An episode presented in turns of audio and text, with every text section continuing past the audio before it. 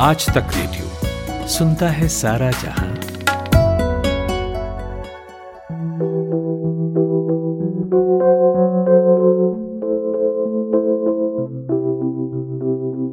प्रणब मुखर्जी इस देश के तेरहवें राष्ट्रपति थे। 2012 से 2017 तक इस ज़िम्मेदारी को संभाल रहे थे। फिर कोरोना के साय से ढका 2020 शुरू हुआ और 31 अगस्त को उनकी इस बीमारी के चलते मौत हो गई। अपनी मौत से पहले प्रणब दा ने किताब लिखी थी। नाम था द प्रेसिडेंशियल ईयर्स इस किताब में उन्होंने अपनी सियासी जीवन यात्रा लिखी है। पाँच दशकों तक वो कांग्रेस के बड़े पदों पर रहे बड़े बड़े मंत्री पद संभाले, पीएम पद के दावेदार भी रहे और राष्ट्रपति भी बने। तो ज़ाहिर है, उनका अनुभव बहुत वृहद भी था और बहुत गहरा भी। ये जो किताब है, वो रूपा प्रकाशन अगले साल जनवरी में ला रहा था, लेकिन अब इस पर विवाद है। विवाद तब छिड़ा जब प्रणब मुखर्जी के बेटे अभिजीत मुखर्जी ने कहा कि जब तक मैं ना पढ़ लूँ और लिखित अनुमति ना दे दूँ, तब तक ये छापी ना जाए। मामला इससे आगे बढ़ा। जब प्रणब दा की बेटी शर्मिष्ठा ने भी कहा कि किताब छपनी चाहिए। एक और एंगल है इस कंट्रोवर्सी का, जो हिस्से किताब के बाहर आ रहे हैं। वो कांग्रेस संगठन को थोड़ा सा असहज कर रहे हैं। तो इन सभी पर बात होगी। बात करने के लिए मेरे साथ आनंद पटेल जुड़े। दशकों से कांग्रेस को कवर करते रहे हैं आनंद, और इंडिया टुडे टीवी में डिप्टी एडिटर हैं। तो आनंद जी से मेरी बातचीत हुई, बहुत दिलचस्प बातचीत हुई, वो सुनाऊँगा, लेकिन एक छोटा सा ब्रेक लेता हूँ और जल्दी से लौटता हूँ।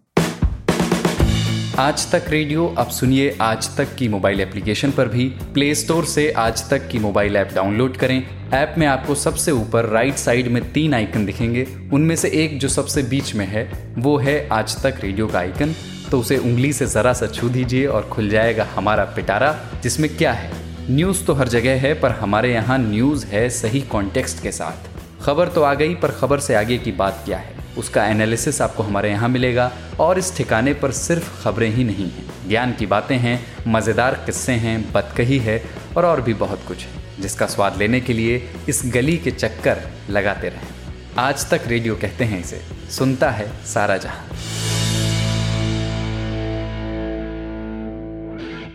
आनंद जी किताब आने के बाद बवाल होता तो बात समझ में आने लायक थी, लेकिन ये अभिजीत मुखर्जी को किस बात का संशय है कि वो चाहते हैं पहले किताब वो पढ़ें और तब हरी झंडी दें? देखिए ये जो है किताब सिर्फ़ है कि उसका एक प्रिल्यूड आया है, एक इंट्रो सा आया है, शुरुआती कुछ अंश जो है पब्लिशर ने जारी किए हैं पब्लिक में। किताब जनवरी में आनी है, लेकिन जो उसके अंश जारी किए गए हैं वो बहुत ही विवादास्पद है। प्रणब मुखर्जी ताउम्र एक कांग्रेसी नेता रहे, आला दर्जे के नेता रहे, उन्हें बहुत बड़े बड़े अहदों पे पार्टी ने बिठाया। केंद्रीय सरकार में मंत्री रहे। तमाम जो उनके बारे में जो कहा जाता था कि जितने भी ग्रुप ऑफ़ मिनिस्टर्स बनते थे यूपीए के काल में यूपीए वन और यूपीए टू में, उन सब में जो है, लगभग सभी में प्रणब मुखर्जी होते थे। यानी वो सरकार के एक अहम किरदार थे। आ, उनकी नजदीकियाँ रही इंदिरा गांधी से भी राजीव गांधी से उनकी थोड़ी मनमुटाव हुआ वो पार्टी छोड़ के भी गए लेकिन वो फिर वापस आ गए। सोनिया गांधी से यूपीए वन के दौरान उनकी दूरियाँ रही लेकिन यूपीए टू में वो वापस आ गए। तो एक तरह से कह लिया जाए कि प्रणब मुखर्जी ताउम्र एक ऐसे कांग्रेसी नेता रहे जिनका गांधी परिवार से लव एंड हेट वाला रिलेशनशिप था। हम्म, हम्म। तो ये ऐसा एक किरदार रहा जिसको राष्ट्रपति पद से भी नवाजा गया पार्टी की तरफ़ से। अब ऐसा एक ऐसा एक शख्स अपनी किताब में अगर ये लिखते कि सोनिया गांधी जो अध्यक्ष पद में रही और उनके दौरान पार्टी जो है वो गिरावट की तरफ़ जा रही थी क्योंकि उन्हें प्रधानमंत्री नहीं बनाया गया 2004 में ऐसा कुछ पार्टी के जो नेता थे उनका ऐसा मत था। तो इस तरह की बातें अगर वो लिखते हैं अपनी किताब में तो ज़रूर जो है गांधी परिवार और उनके जो खासम खास लोग हैं उनके नेता हैं उनको ये बात बहुत चुभेगी। और हम्म। अभिजीत मुखर्जी ने जो बात कही है कहीं ना कहीं उन्हें जो अपना आगे का राजनीतिक सफ़र है जो उनका करियर है वो मुश्किल में दिख रहा है लिहाजा उन्होंने इसका विरोध किया है। अच्छा। आपने की बेटी है। जी शर्मिष्ठा। बेटी है जी। आ, और आ, वो भी पार्टी में हैं उन्हें राष्ट्रीय प्रवक्ता की ज़िम्मेदारी मिली है। उनका जो स्टैंड है वो बिल्कुल उससे अलग है। तो कहीं ना कहीं लग रहा है किताब को लेकर के परिवार के अंदर ही बहुत ज़्यादा अंतर विरोध है। और इसकी सबसे बड़ी वजह यही है कि उनके बेटे और उनकी बेटी को आ, ऐसा लगता है कि जो किताब में जो अंश हैं उसको लेकर के बहुत ज़्यादा गांधी परिवार और कांग्रेस के अंदर एक तरह से कह लिया जाए कि विरोध होने वाला है।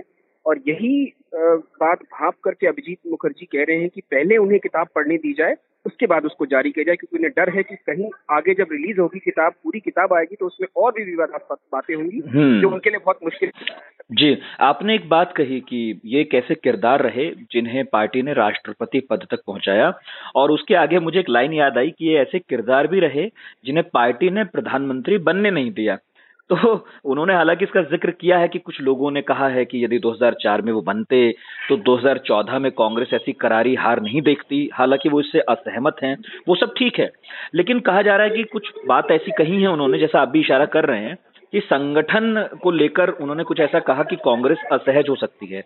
सवाल मेरा ये है कि ये जो बातें उन्होंने लिखी हैं उससे कटघरे में कौन खड़ा हो जाएगा किसके खड़े होने का डर है कटघरे में कि इस तरह का एक अभिजीत मुखर्जी ये पता नहीं कानूनी है कि नहीं है ये भी आप बताइएगा कि कह रहे हैं कि पहले मुझे पढ़ने दिया जाए कौन खड़ा हो जाएगा सर संचय के घेरे में देखिए ये जो किताब का जो अभी जो अंश आया है हम्म। उसमें सीधे तौर पे जो है सोनिया गांधी की नेतृत्व क्षमता पर सवाल उठाया गया है हम्म। और अभी आप देखिए कि कांग्रेस में जो स्थिति है एक ग्रुप ऑफ़ 23 नेताओं का बन गया है, जिसको हम जी ट्वेंटी थ्री कह रहे हैं, जिसकी अगुवाई गुलाम नबी आज़ाद करते हैं। जो तो दरबारी नेता तमाम उम्र रहे हैं। चुनाव न लड़ने के बावजूद भी जो है वो केंद्र में हमेशा मंत्री रहे। जम्मू कश्मीर के मुख्यमंत्री भी बन गए। ऐसे नेता जो है जो जिनका जिनका कह लिया जाए कि सारा राजनीतिक सफ़र जो है वो सिर्फ़ और सिर्फ़ इसी बात पर टिका रहा कि वो दरबारी नेता रहे। ऐसे लोग अब जो है खुलकर गांधी परिवार की मुखालफत कर रहे हैं। इसके पीछे उनके अपने निजी कारण भी हैं, लेकिन ये विरोध ऐसे वक्त आया है जब कांग्रेस पार्टी कह लिया जाए कि लोकसभा में अपने सबसे निचले स्तर पर है। प्रदेशों में इसकी स्थिति बहुत अच्छी नहीं है। जो शत्रप हैं, कैप्टन अमरिंदर सिंह हो या फिर अशोक गहलोत जैसे नेता हैं, वो अपने आप को असर्ट कर रहे हैं, वो केंद्र, केंद्रीय नेतृत्व की बात बिल्कुल नहीं सुनते हैं। नजरअंदाज कर देते हैं, जो डायरेक्शन जाते हैं, निर्देश जाते हैं यहाँ से। तो एक तरह से कह लीजिए कि कांग्रेस पार्टी ऐसे दुराहे पर है जहाँ पे उसे तय करना है कि क्या वो गांधी परिवार के साथ ही रहे या फिर कोई और रास्ता अख्तियार करे जो पार्टी को एक बेहतर स्थिति में लाए। क्योंकि ये कहा जा रहा है बार बार कि पार्टी लगातार दो चुनाव हार चुकी है। इसमें से एक चुनाव तो राहुल गांधी के नेतृत्व में लड़ा गया। तो कहीं ना कहीं अब नेताओं को ये लगने लगा है कि राहुल गांधी या गांधी परिवार का जो नेतृत्व है वो मोदी और उनकी जो टीम है उसको टक्कर नहीं दे पा रहा है तो हम्म। पार्टी के जो नेता हैं खासकर जो युवा नेता हैं कई सारे जो जी ट्वेंटी थ्री में है मनीष तिवारी शशि थरूर उनको ये लगता है कि पार्टी अगर एक बार और चुनाव हार गई तो उनका सियासी करियर खत्म हो जाएगा हम्म। तो ऐसे में अगर ये किताब आती है जिसमें गांधी परिवार के नेतृत्व क्षमता पर सीधे सीधे सवाल उठाया जा, जा रहा है। तो कहीं ना कहीं जो गांधी परिवार के मुखालफत करने वाले नेता हैं उनको बल मिलेगा। और कहीं ना कहीं ये एक मैसेज भी जा रहा है कि प्रणब मुखर्जी अगर आज जीवित होते तो वो भी कहीं ना कहीं ग्रुप ट्वेंटी थ्री में होते। अच्छा। तो एक ये जो आ, सवाल उठ रहे हैं इसी को लेकर के जो अभिजीत मुखर्जी हैं वो बहुत परेशानी में आ गए हैं। तो मुझे अगली बात फिर आपसे ये पूछनी है एमएलए भी हैं तो कहीं ना कहीं इनको ये लग रहा है कि ये किताब अगर आगे आई और उसमें और कई सारे खुलासे हुए कई सारी और बातें ऐसी कही गई जिस जिसको लेकर के हम्म। पार्टी नेतृत्व खासकर गांधी परिवार पे सवाल उठेंगे तो उनके लिए आगे जो उनका सियासी सफ़र है वो बहुत मुश्किल भरा हो सकता है। अच्छा हाँ मैं आपसे यही पूछने वाला था एक्चुअली क्योंकि आप तो कांग्रेस को लंबे वक्त से कवर करते रहे हैं कि अभिजीत जो ये कर रहे हैं उससे वो ओल्ड गार्ड को बचा रहे हैं या फिर वो गांधी परिवार को बचा रहे हैं? मैं यही समझना चाह रहा था खैर आपने थोड़ा सा साफ़ कर भी दिया है। शर्मिष्ठा किधर खड़ी है सर इस सब में? क्योंकि वो भी तो कांग्रेस के अंदर हैं वो भी तो उनका भी तो एक राजनीतिक करियर है और प्रणब मुखर्जी की बेटी है। जी बिल्कुल देखिए अब यही सवाल उठ रहे हैं कि आखिर शर्मिष्ठा ने जो स्टैंड लिया है वो ऐसा स्टैंड क्यों ले रही है? शर्मिष्ठा का जो अगर आप राजनीतिक करियर देखें तो कोई बहुत यू नो उसमें बहुत ज़्यादा अचीवमेंट्स नहीं है उसमें कोई उन्होंने बहुत बड़ी उपलब्धि हासिल नहीं की है हम्म। बतौर नेता। दिल्ली में उनकी जो सियासत है वो दिल्ली तक ही केंद्रित रही है जबकि जो बेस था प्रणब मुखर्जी का वो बंगाल था। तो आप देखिए कि जो अभिजीत मुखर्जी हैं वो उनके सियासी वारिस हैं। तो हाँ। कहीं ना कहीं अभिजीत मुखर्जी को ये लगता है कि अगर ये किताब आई तो उनके लिए मुश्किल होगी। शर्मिष्ठा को ज़्यादा दिक्कत नहीं होने वाली है। हम्म। अब इसमें ये सवाल आपने जो पूछा कि इस, इस किताब से किसको ज़्यादा मुश्किल होगी? क्या old guard versus new guard है? तो देखिए इस समय जो कांग्रेस के अंदर द्वंद्व चल रहा है वो old guard versus new guard नहीं है। कई सारे जो पार्टी के पुराने धुरंधर हैं वो अपनी गांधी परिवार के साथ हैं उनके लॉयलिस्ट हैं और कई सारे जो नए चेहरे हैं शशि थरूर मनीष तिवारी जैसे चेहरे हैं वो राहुल गांधी के खिलाफ हैं। तो ये ये बेसिकली ये जो लड़ाई हो गई है गांधी परिवार बनाम जो बाकी नेते, नेता हैं उनके खिलाफ हो गई। तो कहीं ना कहीं ये पूरी जो लड़ाई है वो गांधी परिवार के इर्द गिर्द सिमट कर रह गई है। और हम्म। ऐसे में नेताओं को अब ये पोजीशन लेना होगा कि वो गांधी परिवार के साथ हैं उनकी नेतृत्व क्षमता में विश्वास रखते हैं या नहीं। अब आप देखिए कांग्रेस पार्टी में जब अगस्त में आ, वर्किंग कमेटी की मीटिंग हुई जो जी ट्वेंटी थ्री की चिट्ठी आई थी उसके बाद हाँ। उसमें सोनिया गांधी ने जो स्टेटमेंट दिया था उसमें उन्होंने कहा था कि छह महीने के भीतर चुनाव हो जाएँगे और उसके बाद एक कमेटी भी बना दी गई मधुसूदन मिस्त्री के नेतृत्व में जो ग्राउंड तैयार कर रही है जो चुनाव होंगे उसके लिए इलेक्ट्रॉनिक हम्म। कार्ड बन गए हैं जो वोटर लिस्ट है उसका काम लगभग पूरा हो गया है हमें जो जानकारी है अब सिर्फ़ एक ये फॉर्मेलिटी है कि वो जो कमिटी है कांग्रेस प्रेसिडेंट को एक चिट्ठी भेज दे कि जी हम चुनाव के लिए तैयार हैं। और उसके बाद वो जो कांग्रेस प्रेसिडेंट हैं वो सीडब्ल्यूसी की मीटिंग बुला करके उसमें चुनावों की घोषणा कर देंगे हम्म। उसमें भी करीब घोषणा के बाद भी करीब 20 से 25 दिन का वक्त चाहिए होता है। तो ऐसी उम्मीद लगाई जा रही थी कि फरवरी के आसपास ये चुनाव हो जाएँगे। आ, लेकिन जो स्थिति है अभी कांग्रेस के अंदर राहुल गांधी तैयार है नहीं अध्यक्ष बनने के लिए। सोनिया गांधी दोबारा अध्यक्ष बनना नहीं चाहती हैं।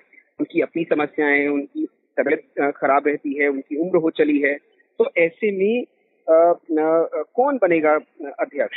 तो यही वजह है कि जो गांधी परिवार के जो लॉयलिस्ट हैं उनके जो करीबी हैं वो चाहते हैं कि जो अभी मौजूदा व्यवस्था है वही चलती रहे। Rahul Gandhi back seat driving करते रहे जो सबको सूट करता है। और हम्म। यही वजह है कि जो जी ट्वेंटी के नेता हैं, वो समय समय पर नेतृत्व क्षमता पे राहुल गांधी की सवाल उठाते रहते हैं। अभी बिहार का चुनाव हुआ उसमें भी उन्होंने जैसे ही चुनाव के नतीजे आए, उसके बाद आपने देखा फिर से कि गुलाम नबी आज़ाद ने नेतृत्व क्षमता पे सवाल उठा दिए अब अगले साल, मार्च, अप्रैल के दौरान पाँच राज्यों के चुनाव हैं। उन पाँच राज्यों में से अकेले केरल और असम, दो ही ऐसे राज्य हैं जहाँ पे कांग्रेस पार्टी फाइट में है। तमिलनाडु में कांग्रेस डीएमके के बैसाखी के सहारे है। पश्चिम बंगाल में लेफ़्ट के बैसाखी के सहारे है। और और, और पश्चिम बंगाल में तो फाइट ही नहीं है। वहाँ लड़ाई बीजेपी और टीएमसी के बीच में बिल्कुल वो है। कांग्रेस पार्टी के लिए बहुत मुश्किल होने वाली है अगले साल के चुनाव में। कहा जा रहा है कि सीपीएम की और लेफ़्ट की स्थिति कांग्रेस कांग्रेस से बेहतर है। केरल में असम में भी बीजेपी की स्थिति काफ़ी बेहतर है। तो चुनाव जो है वो बहुत मुश्किल होगा। पाँच में से कांग्रेस कितने राज्यों में जीत पाएगी इसको लेकर के अभी से हम्म। सवाल है और अभिजीत तो मुखर्जी नहीं चाहते होंगे गांधी राहुल हाँ। गांधी अभी राहुल गांधी की जो ताजपोशी है वो फरवरी में अगर होती है बतौर अध्यक्ष और उसके बाद चुनाव में नतीजे अच्छे नहीं आते तो फिर से मुश्किल होगी हाँ बिल्कुल यही वजह है कि उनके लॉयलिस्ट हैं उनके जो चाहने वाले हैं उनके जो समर्थक हैं वो चाहते हैं कि अभी जो स्थिति है स्टेटस को है वो कांग्रेस में बना रहे और हम्म। उसके बाद ही कहीं आगे जाकर के राहुल गांधी की ताजपोशी हो बहुत बहुत शुक्रिया आनंद जी आपका। Anand Patel, India Today TV के डिप्टी एडिटर और कांग्रेस को दशकों से कवर कर रहे हैं। वो बता रहे थे कि जो किताब है द प्रेसिडेंशियल ईयर्स, उस पर कंट्रोवर्सी हो रही है तो उसके पहलू क्या हैं, आप सभी ने सुना। और इस पॉडकास्ट के बारे में अगर कुछ भी कहना चाहते हो तो हमें रेडियो एट द रेट आज तक डॉट कॉम पर लिख भेजें। हम अपने शो में आपकी बात ज़रूर शामिल करेंगे। जल्दी एक व्हाट्सएप नंबर लाने वाले हैं, जिस पर आप अपनी रिएक्शंस भेज सकते हैं। तब तक ये कीजिए कि हमारे सोशल मीडिया हैंडल्स का उपयोग कीजिए। वहाँ आपके जो भी रेस्पॉन्स हों, लिख दीजिए। और हम बहुत सारे पॉडकास्ट प्लेटफॉर्म्स पर हैं। Google podcast Apple podcast JioSaavn Spotify Hubhopper इन तमाम जगहों पर आप हमें सब्सक्राइब कर सकते हैं, हमें सुन सकते हैं। फ़िलहाल मुझे इजाज़त दीजिए, मेरा नाम नितिन ठाकुर है, आप पॉडकास्ट सुन रहे थे, आज तक रेडियो सुनते रहिए।